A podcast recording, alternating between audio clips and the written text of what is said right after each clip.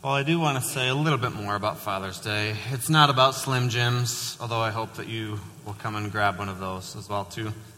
Um, but before I begin my sermon, um, I know uh, that Father's Day is a loaded day with, with many different feelings uh, in this room. So I just want to acknowledge that. Some, some of us um, don't know what it's like to have a, father in the house. Or father is a source of pain, or some of us um, might want to be a father and are having difficulty becoming one. Um, some of us have been hurt by our kids.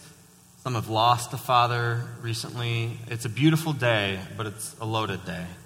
Just like Mother's Day is. It's the same sort of thing with, with Father's Day. It's, it's hard being a dad, uh, but it's a joy and an honor uh, to be one as well. Um, and, and to be honest with you, there's there's not a lot of encouragement out there um, for dads. And, and I, I, like to say Happy Father Figure Day, too, because uh, many of you, many people listening, uh, you might not have kids of your own, but you're kind of an uncle or you're kind of a your brother's kids or the people in your community. Happy Father's Figure Day to you as well. Um, there's not a lot of encouragement out there for men to be good dads uh, or to be good father figures. And so today I just wanted you to hear it from my heart. Um, happy Father's Day. I love being a dad. That's probably clear from uh, every time I see my kids in here to my Insta Dad posts on online. Um, I love being a dad, and it's deeper than just because I love my kids, even though I really, really do, and I know you love yours. Um, I believe God has paternal and maternal um, qualities within His nature, and God is, is like our divine parent. In the Bible, uh, it uses the language that God is like a father to us. And um, that adds a, a, lot of depth, I think, to what it means to be a dad, what it means to be a, a father figure um, that I think is right to share. That our kids are watching us, they're watching the lives of the men uh, in their lives, and they don't know it yet. This is, this is the way I approach it, but they, my kids don't know it yet quite. But they're, they're like pre-loading, pre-learning what they think God is like by what they're seeing happening through me in, in their life as, as their father. So when I say to my kids, um, I love you, my son, I love you, my daughter, I love you, my child, um, I do so from a place of realizing that I'm hopefully reflecting the love of God the Father to my kids before they even realize that that's what's happening. Um, and I know many of us were blessed to, to have fathers who did that well. And so this day can be difficult for those of you who lost a dad, like myself, um, or lost a child, to spend this day without them. It, it, can be quite difficult. So my heart goes out to you, and especially uh, for that and for for those in here who might feel like there's days when you failed as a, as a dad or as a father. Um, I have those days too. And it's important on those days, I think, to remember especially that not only are we in a position to honor of getting to be a father or a father figure, but we're also sons. We are sons of God the Father. So for me, uh, you know, when I forget that, or when I feel like I haven't done a good enough job, or I'm not adequate or whatever feelings you probably have too on, on days like that. Um, remember that you are a beloved son of God. That God loves you and your heavenly Father loves you so deeply. So I want to encourage you, uh, men, uh, that keep fighting the good fight and keep your head up. Keep trying to reflect God's character to your kids and those to whom in your life you find yourself as a, as a father figure. It's an important, important work. Um, so I pray blessing for you. And uh, actually, let me pray, and then we'll continue to get into the sermon. Our Father in heaven, may your name be kept holy. May your kingdom come soon. May your will be done on earth as it is in heaven. Give us today the food we need and forgive us our sins as we have forgiven those who sin against us. And don't let us yield to temptation, but rescue us from the evil one. Amen. So last week we began a series. Uh, we've been in the, the book of Genesis. If you're brand new today, for the past, um, oh, I don't even know, six months, maybe a little longer than that, uh, we have been in Genesis, the book of Genesis. And uh, really, from the beginning of the first texts that we have from the Bible, what does it say about God? What does it say about His mission? What does it say about us? Um, and so we've been kind of doing mini series within within that story because it takes a turn from like uh, God creating things good to uh, sin entering in, into the world through human beings, things being broken. We see the spiral all the way up to Genesis 11, and God shifts His focus to this family that he wants to use to become a blessing to the whole world. And so we're on the third generation of that family, uh, focusing on two, two brothers, really, uh, that we started last week um, called Jacob and Esau. And we saw that these twin boys, um, who should be best friends, should be built in besties because they're twins, instead become bitter enemies. And we're going to be in Genesis chapter 27. Jacob as a child, uh, one of the twins was given an identity that he would be, it says, a heel grabber, that he would be one who hurts others throughout his whole life. And we started to see that kind of happen where he stole his brother's birthright and he stole his inheritance and he really was scheming to get his way, not trusting that God would have enough not only to bless his brother, but to bless him as well. Last week, we left off at that moment when uh, Isaac, who was the father of these two twin brothers, when he finds out that Jacob, one of his sons, had deceived him and stolen the blessing that was supposed to go to Esau. We left the scene with uh, the father shrieking and shaking because he was lied to and deceived by his own son, and the son coming in and crying, saying, Isn't there enough blessing for me too?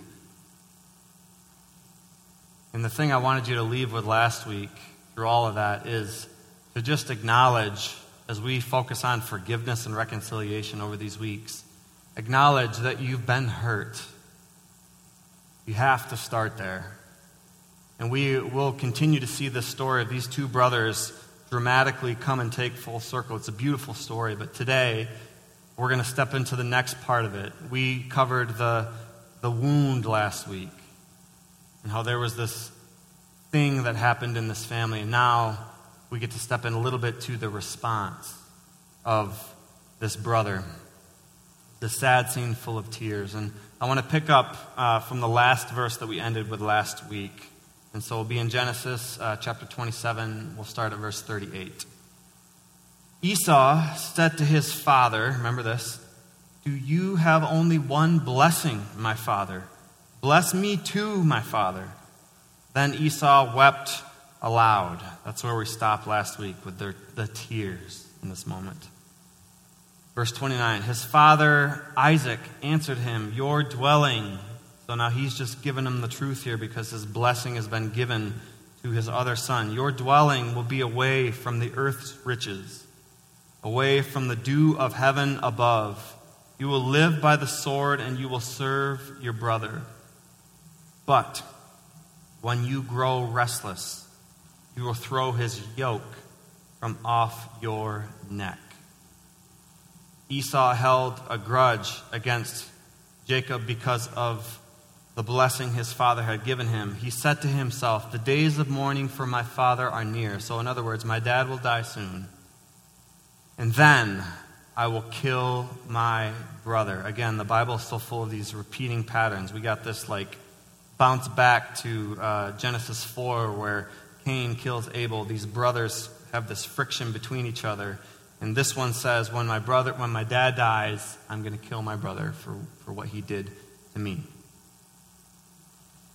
Have you ever had a wound that you thought you had dealt with, that you thought you had moved past, but then you see them again? You bump into them on the street or in the grocery store, and all of a sudden, all of those old emotions that you had, the old pain, I got a band aid on my finger. The band aid gets pulled off, and the wound is exposed, and everything comes right back up to the surface.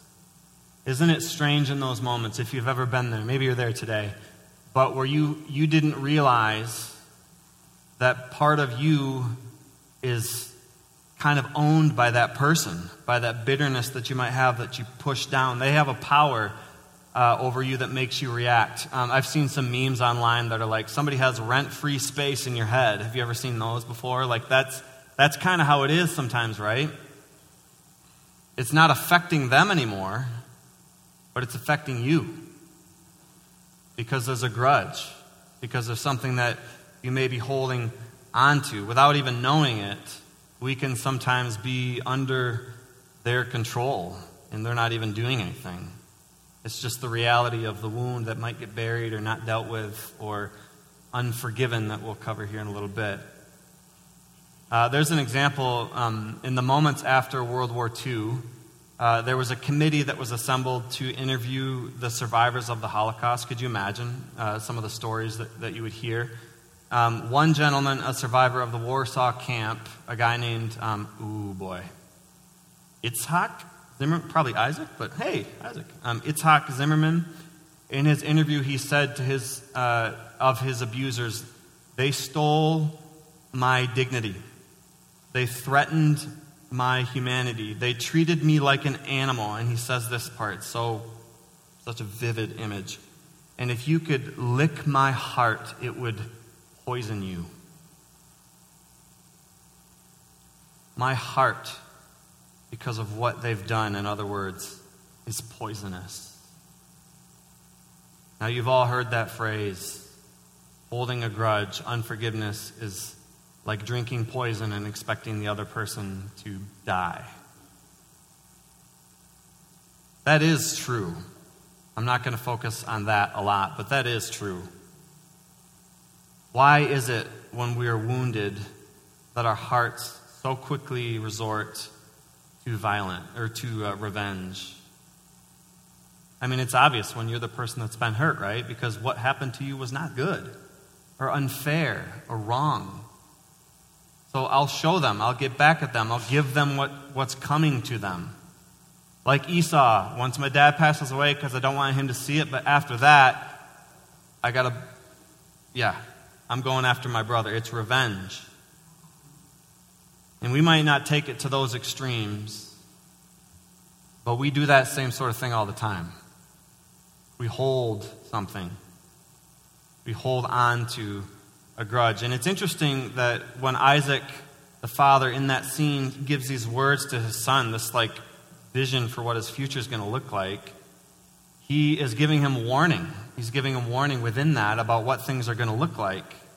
And he says, if you're not careful, the anger that you feel will control you, it will poison you. You'll find yourself serving your brother, unable to let it go. He says, if you're not careful, you will find yourself living by the sword. But here's the thing. And, and again, we're going to keep, keep uh, walking this story. It's a fascinating story uh, over the next few weeks. But Let's say Esau did find his brother and he did kill him. Do you think the pain would go away? We'd like to think, maybe, if you're the one that's been hurt, that like the revenge, the wrath that you have, whatever it is, that that's going to actually like make you feel better. But it doesn't. Ooh, has anybody ever actually been in that position where you get to get back at somebody or you get to stick it back to them and you find that it did not do anything for you. It might have felt good for a second, but afterwards you go, oh, I'm just as terrible as they are. or I inflicted just as much pain as they did to me and it didn't make me feel any better. If we actually were to get back, the pain would not go away. The cycle would continue. It's it's Father's Day today, and I was talking with Eric earlier this week, and we were talking about more than just beef jerky. We were talking about what it's like to be a dad, what it's like to uh, live in this world, and look at even our histories and stuff like that. And he, what, one thing he said in that conversation struck me. He said, The biggest disservice that we could do for our kids is to not stop a generational cycle before it gets to them. Wow. There's a lot at stake with the grudge that we may, help, we may hold. I love how another author, a guy named Lewis Smedes, uh, puts it. He says it this way Our hate does not even have the decency to die when those we hate die, for it is a parasite sucking our blood. After the wound, the responses to it, we have a couple of choices. And the first is that we carry a grudge and we wait to get back at them. There's a great line tucked into this story, um, tucked into the middle of Isaac's warning to his son. And it's really easy, it's subtle, it's easy to, to read right over. The Bible's that way all the time. We wouldn't realize how loaded it is with context that can speak to us if we just take the time, which I'm glad you're here to do. Um, but notice what Isaac says. He says, But when you grow restless, you will throw his yoke off of your neck. So let me give you a little context about what yoke is. And it has nothing to do with eggs, okay? Um, different kind of yoke. The yoke is a farming tool that would, place, would be placed around the neck of an animal and attached to a plow. You've probably seen something like that. This is my makeshift yoke today. Which, thank you for the dad joke with things looking horsey up here earlier, Kurt, with these sawhorses. But uh, it's designed to help a farmer plow a field by steering and controlling the animal. It's a heavy object, it's something placed on the shoulders of an animal. And this is how Isaac describes the revenge. This is how he describes it to his son that the, the bitterness and the grudge that you carry for your brothers is going to be a heavy weight on your shoulder. And as long as you carry it, it's going to steer you in directions that you don't have any choice to go. If you choose to let that yoke sit on your shoulders, but he says eventually you will become restless and you'll want to throw that thing off. You see, some pain, and I got to keep saying this in a forgiveness series, some pain is not our fault. They chose to hurt us. The pain that is inflicted on you so often was not our fault. But when we plot revenge, it's the hardest thing in the world. When we choose to let that yoke stay on our shoulders, we are placing their yoke and their decision, all the weight that comes with it, on our necks, not on theirs. Ah, it's unfair, isn't it? Because let me say again, the stuff that has happened to you, I know so many of your stories, is not fair. It's not good. And it makes you want to take revenge. It makes you want to take justice into your own hands. But what that ends up doing is putting weight on you.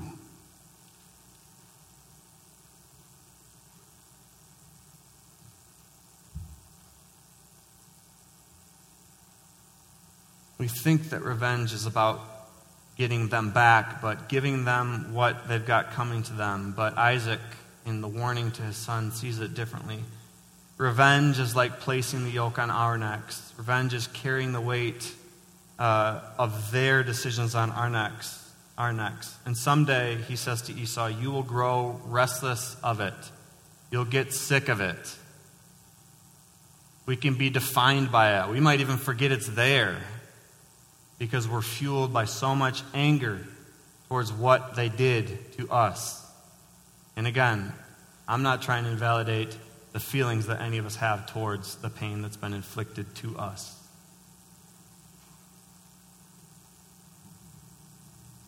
But the very next words, Isaac hasn't even finished his warnings. And that's when we read, verse 41, that Esau held a grudge against Jacob because of the blessing his father had given him. And he said, The days of mourning for my father are near, and I will kill my brother. Esau held a grudge, which is an interesting expression to hold it. So the only re- way this can stay on my shoulders right now is literally by holding it. I'm choosing to not let it slide.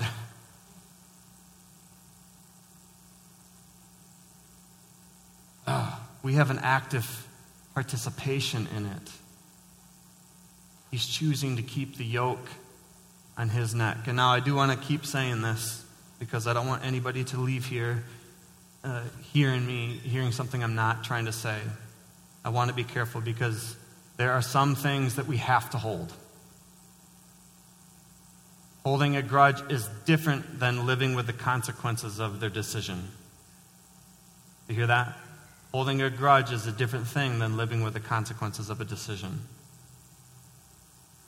Because someone hurt us, there should be some sort of consequence to, to those choices relationally. There are ramifications when a person chooses to hurt you. The, the dynamic of that relationship will probably change, especially if, if there's not been any efforts at reconciliation or contrition or forgiveness or repentance, any of that stuff. The consequences most often lead to a new kind of relationship. We may need to set boundaries in that relationship in order to keep ourselves or those around us from getting hurt. Some things we have to hold, we don't have a choice. And that is the part, as your friend and pastor, when I hear your stories, that breaks my heart the most. As I wish that, that all the consequences of what was done to you, or even sometimes what you did, could just go away. And someday I believe only by the miracle of God that He will heal all things, and there's hope for any situation. But in this life, Isaac seems to suggest in the story that a grudge is not one of those things. Consequences and grudges are different. We choose to hold a grudge. But we have that choice. We can hold a grudge. That's choice number one. But Esau's mom, it's interesting, in the next few verses, has another option uh, that is suggested for when we get wounded in verse 41. Let's keep reading. Uh, Esau held a grudge against Jacob because of the blessing his father had given him. He said to himself, I've read this verse a couple times now, The day of mourning for my father are near, then I will kill my brother Jacob. When Rebekah, so their mom, was told what her older son Esau had said, she sent for the younger son Jacob and said to him, Your brother Esau is planning to avenge himself by killing you. Now, I've got a plan, my son. Do what I say. Flee at once to my brother Laban in Haran. We'll hear more about that story in the coming weeks. Stay with him for a while until your brother's fury subsides. And when your brother is no longer angry with you hmm, and forgets what he what you did to him, as if that's even possible, I'll send word for you to come back from there. Why should I lose both of you in one day? According to Rebecca, one strategy for dealing with woundedness is just to ignore it and go away. It's to run. You can either have the wound, you can uh, want to get revenge or actively move towards it, or you can run. Give it enough time and they'll forget all about it. She sends Jacob away and figures that she just needs to separate them and avoid the consequences, and Esau can forget what was done to him. Can you imagine that? Can you seriously imagine that Esau would forget what had happened to him? It's interesting, though, that, that our strategy sometimes for dealing with woundedness is often the same. We either avoid the person that wounds us or avoid the wound altogether. Because if it hurts, sometimes it feels like ignoring it will just make it go away. But it doesn't, does it? We have to face it. We have to acknowledge that we've been hurt either by others or inflicted by ourselves or the circumstances around us. That's why last week we had to really just spend time with that, that it's a good first step to say, I have been hurt, rather than running away from it, or rather than uh, wanting to get revenge. But there is a better way than both of those.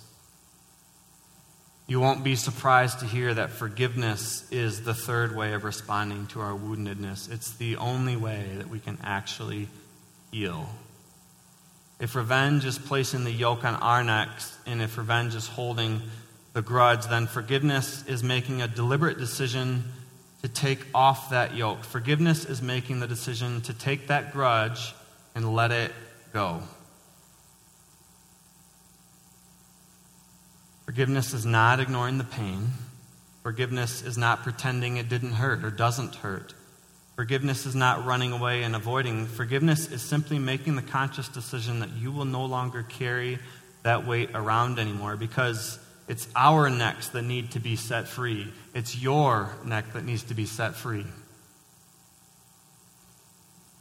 But I know that that's not easy. In fact, there is one story that I think of often when I think of forgiveness that reminds me of just how hard it is. There's another story of a, a different Holocaust survivor named Corrie ten Boom. Uh, she was a prisoner in Nazi concentration camp, and she had to watch her loved ones die. And she observed that those who were able to forgive their former enemies were also able to return to the outside world and rebuild their lives, no matter what the physical scars. Those who nursed their bitterness remained hurt. It was as simple and horrible as that. Forgiveness is hard. And I wish that I could give you a five step formula to forgiveness. And there may be some good processes out there that you can find, but there may not be a perfect formula for you and your specific situation. But forgiveness is the only way that leads to life for you. Question that we should be asking then is where do we put that weight? Where do we put it? I'm sure some of you in here have that weight on you today that it's on your shoulders as I speak. While Jesus was on the cross dying for our sins, he said, Father, forgive them, for they know not what they are doing. When Jesus taught us to pray, he said, He taught us to forgive us our sins as we have forgiven those who sin against us. The prophet Isaiah said about Jesus, He was pierced for our transgressions, He was crushed for our iniquities. The punishment that brought us peace was on him, and by his wounds we are healed. One of the followers of Jesus, one of the close followers of Jesus named Peter, said, When they hurled insults on him, he did not retaliate. When he suffered, he made no threats. And then his, this is his charge to us. Instead, he entrusted himself to him who judges justly. Who do we put the weight of forgiveness on? I believe the invitation is to put it on Jesus.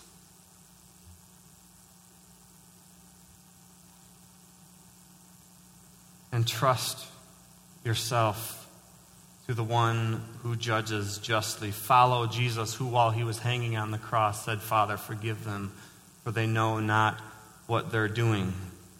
Forgive as he has forgiven us. Because you know what? Jesus carried a different cross on a hill called Calvary. He carried it for you and for me, and so that there could be reconciliation between God and people, but people and each other.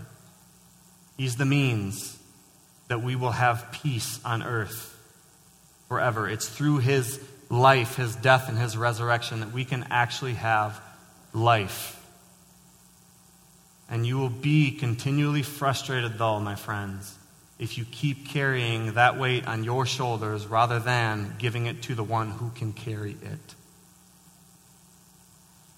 And he gave us that symbol that we're going to celebrate now. He gave us that symbol of communion. That's why I put that on this table to represent that Jesus is the only one that can carry it and take it from you. It's crazy the stories you'll hear of people who actually forgive other people for things that they did to them that you think, I would never. How, how could they? But it's a resource within them, put there by God, to forgive when we realize that God has forgiven us. Does it make it okay? Does it make it feel good? No. But Jesus is the only way that you can take that weight off and not have it be your identity anymore, but that you can remember that you are a child of God, not a slave to the yoke of what somebody did to you. so the Lord, on the night that he was betrayed, took bread, and when he had given thanks, he broke it and said, This is my body, which is for you. Do this in remembrance of me. It was broken for you. He carried the cross. And in the same way, after supper, he took the cup, saying, This is the cup in the new covenant in my blood. Do this whenever you drink it in remembrance of me. For whenever you eat this bread and drink this cup, you proclaim the, the Lord's death until he comes. Take that yoke off. Put it on God. Put it on Jesus. He wants to take it from you so that you can be free. So when you come forward, we got communion uh, table over there and over there. Got gluten free uh, packets if you want to do that too. When you come forward, I want to invite you to lay down the grudge to lay down the grudge and pick up forgiveness, pick up peace, pick up that peace that passes understanding. Put your trust in Jesus today. Let's pray.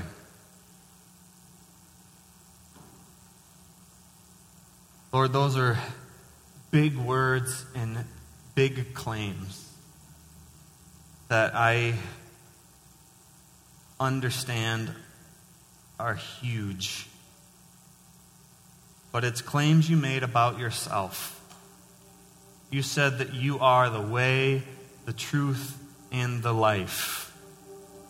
You are the answer not only to our salvation and to all the answers we have about where we came from and where we're going when we die, all that stuff, but you also came to take away the weight that we carry on our shoulders that others put there, that we put there. You, you said your burden is light and your yoke is easy. And I don't even know how to articulate that any further, Lord. I've seen it happen in my own life. I've seen it happen in thousands of others. And, and I don't know if the words that I've said can communicate that to the people sitting in this room. But I pray right now that your Holy Spirit would do what only it can do. Translate these words to the heart inside of each listener here, that they would come to you and let go of that weight. They would trust you with it, and that you, as you've done billions of times, would, would show yourself to be faithful we come to the table that you gave us to remember that and to celebrate that, that we are free by placing our faith in you, Jesus.